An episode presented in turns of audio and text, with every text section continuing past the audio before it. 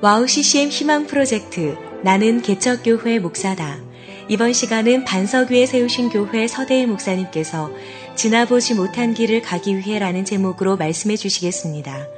본문 말씀은 여호수아 3장 1절에서 6절까지입니다.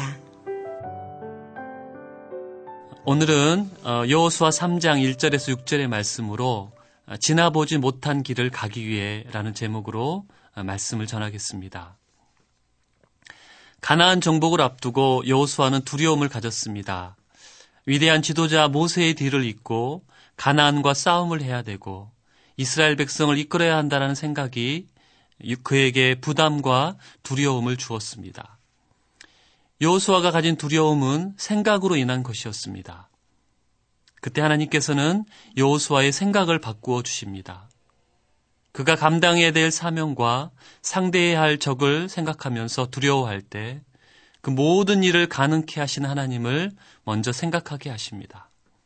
함께 하신 하나님, 말씀으로 인도하신 하나님을 바라보면서 요수아는 가나안을 향해 나아가게 됩니다. 생각의 두려움을 뛰어넘고 가나안을 향해 믿음의 발걸음을 내디딘 요수아, 그는 그의 앞에 실제로 나타난 장애물을 만나게 됩니다. 가나안으로 들어가기 위해서는 요단강을 건너야 했습니다. 그런데 당시 요단강은 곡식 거두는 시기로 건널 수 없을 정도로 물이 불어 있었습니다.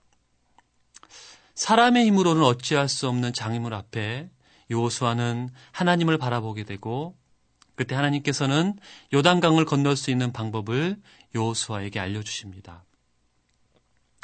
하나님께서는 여호수아에게 이제 지나보지 못한 길을 가게 될 것인데 그를 위해서 이스라엘 백성들에게 몇 가지를 행하라고 말씀하십니다.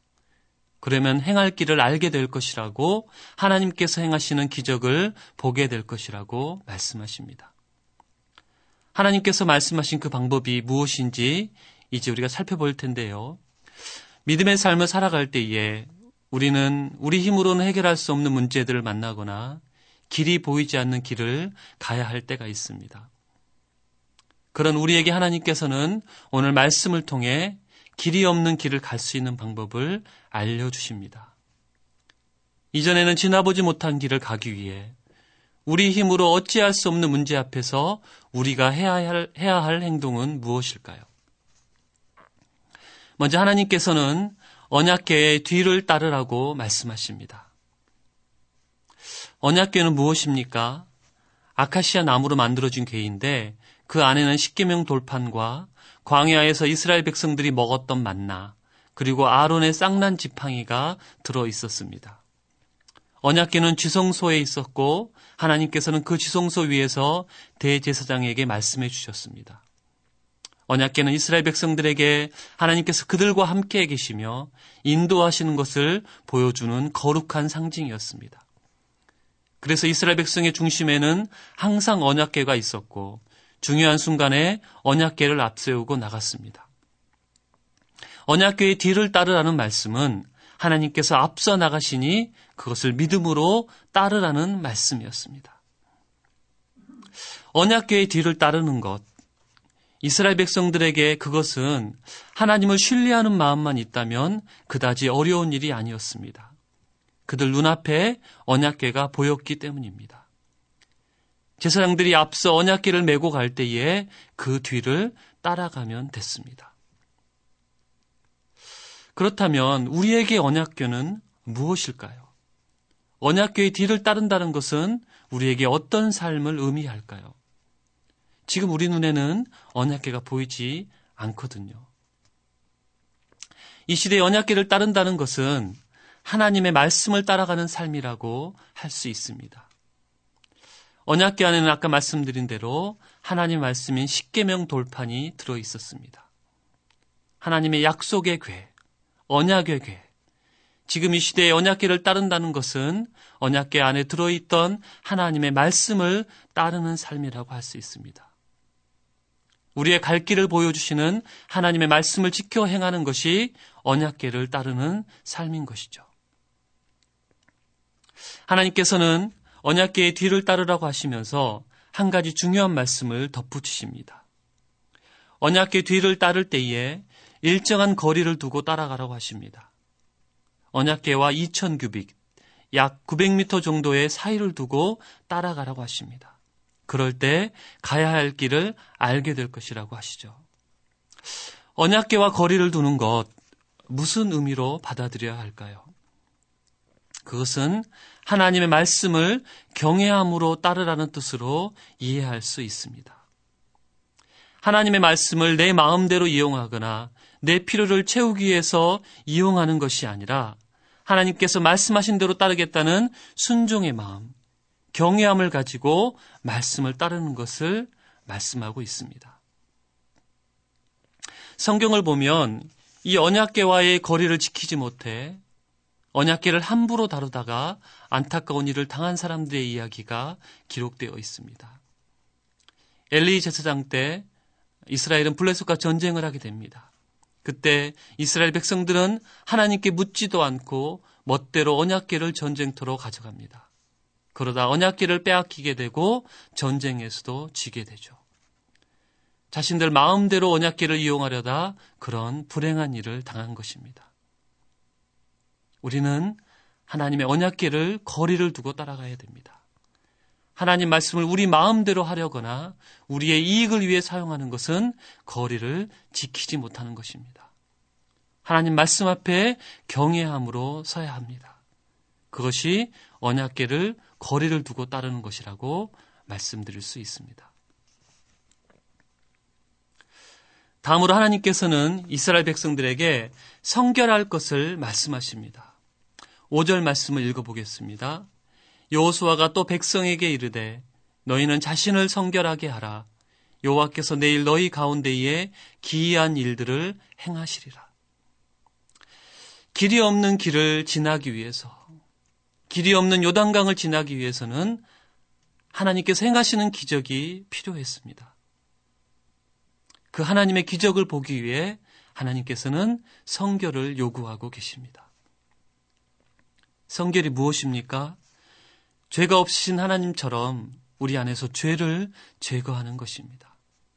죄가 있다면 그것을 회개하고 죄를 멀리하는 것이 성결입니다. 그럴 때 거룩하신 하나님께서 일하시는 것을 볼 수 있다고 하십니다. 성결은 우리의 마음에서 시작되어야 하고 행동으로 이어져야 합니다. 성결을 요구받을 때 이스라엘 백성들은 행동으로 그것을 나타냈습니다. 자신들의 옷을 빨고 장식품과 우상을 제거했습니다. 성관계도 갖지 않았습니다. 하나님 앞에서의 성결의 모습을 그런 행동으로 나타낸 것입니다. 자신들 가운데 임하셔서 놀라운 일을 행하실 하나님을 사모함을 그렇게 표현했습니다. 우리 역시 하나님께서 행하시는 놀라운 일을 보기 위해서 우리를 성결케 해야 합니다. 그리스도의 보혈로 우리의 죄를 씻고 죄를 미워하고 멀리 해야 합니다. 우리의 마음을 정결케 하고 우리의 행동과 습관도 정결케 해야 합니다. 성결케 됨으로 하나님의 행하심을 본다는 것은 우리 자신을 그릇으로 비유한다면 그 그릇을 깨끗이 닦아 하나님께 주실 귀한 것을 그 안에 담는 것이라고 말할 수 있습니다. 특별히 성결하라고 말씀하신 하나님 앞에서 우리 믿음의 성결함을 살펴보기 원합니다. 우리의 믿음은 정결하지요. 믿지 못하고 의심하는 더러운 찌꺼기들이 우리 안에 있진 않는지요.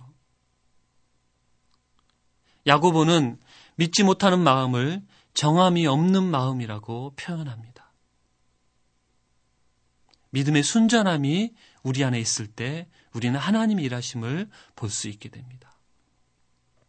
그렇다면 믿음의 성결함, 믿음의 순전함은 어떻게 할 때 우리 안에 갖추어질까요? 우리는 복음서에 나타난 한 사건을 통해서 그 질문에 대한 답을 찾을 수 있습니다.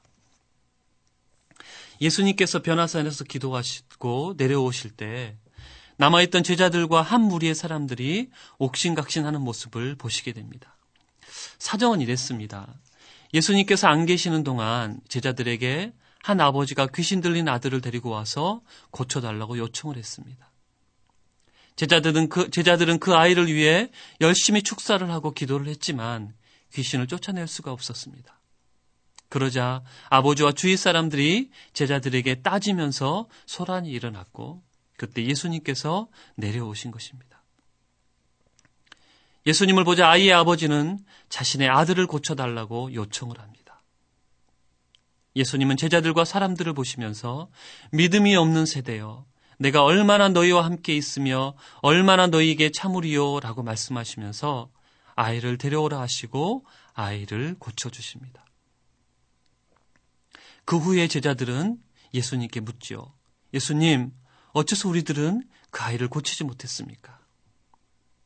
그때 예수님께서 이렇게 말씀하십니다. 기도 외에는 다른 것으로 이런 종류가 나갈 수가 없다. 이 말씀을 정리해 보면 제자들과 사람들이 아이를 고칠 수 없었던 것은 믿음이 부족했기 때문임을 알 수 있습니다. 예수님의 탄식을 통해서 우리가 그것을 알 수 있죠. 그리고 왜 자신들은 아이를 고칠 수 없었냐고 질문하는 제자들을 향해 기도 외에는 방법이 없다고 말씀하시는 예수님의 말씀을 통해서 우리는 믿음과 기도가 연결되어 있는 것을 알 수 있습니다. 믿음의 성결함, 믿음의 순전함을 위해서 우리가 해야 할 일, 그것은 기도하는 것입니다. 기도하는 자리에서 우리의 믿음 없음을, 믿음이 부족함을 인정하면서 하나님께 기도해야 됩니다. 자신의 믿음 없음을 인정했던 귀신들은 아이의 아버지처럼 우리의 믿음 없음을 알아야 한다는 것이죠. 그리고 우리에게 믿음을 더하여 달라고 우리의 믿음의 순전함을 위해서 기도해야 됩니다. 불신과 의심의 찌꺼기들이 사라지도록 오직 순전한 믿음으로 하나님의 일하심을 기대한 우리가 되게 해달라고 기도해야 됩니다. 그럴 때 예수님 하신 말씀대로 믿음의 역사를 우리의 삶 가운데 경험하게 될 것입니다.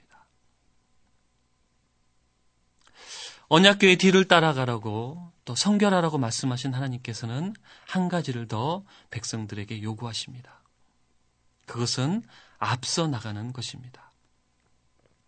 하나님께서는 언약궤를 맨 제사장들에게 백성들보다 앞서 요단강으로 들어갈 것을 말씀하십니다. 물이 넘실거리는 아직 갈라지지 않은 요단강에 먼저 발을 들여놓으라고 하신 것입니다.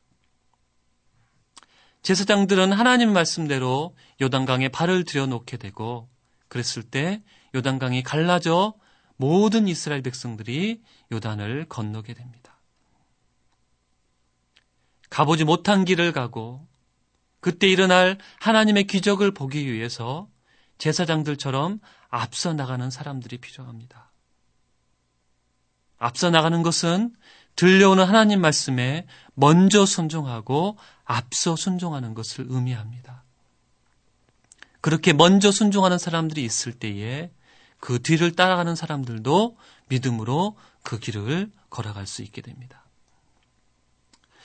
우리가 지금 믿음의 삶을 살 수 있는 것은 우리 앞서 하나님 말씀에 순종해 믿음의 길을 걸었던 믿음의 선비들이 있기 때문이라고 할 수 있습니다. 그들의 순종 때문에 우리 역시 순종할 수 있게 되는 것이죠. 그들처럼 우리가 앞서 순종하는 사람들이 된다면 우리를 보면서 또 다른 사람들도 믿음의 삶으로 발걸음을 내딛게 될 것입니다. 여러분, 산을 올라가다 보면 어, 길이 맞다라는 것을 알려주기 위해서 나무에 리본이 묶여 있는 것을 보게 됩니다. 길이 맞습니다. 이 길로 올라가면 됩니다. 이미 이 길로 간 사람이 있습니다. 먼저 올라간 사람들이 나중에 올라온 사람들, 올라올 사람들을 위해서 그렇게 리본을 묶어준 것이죠.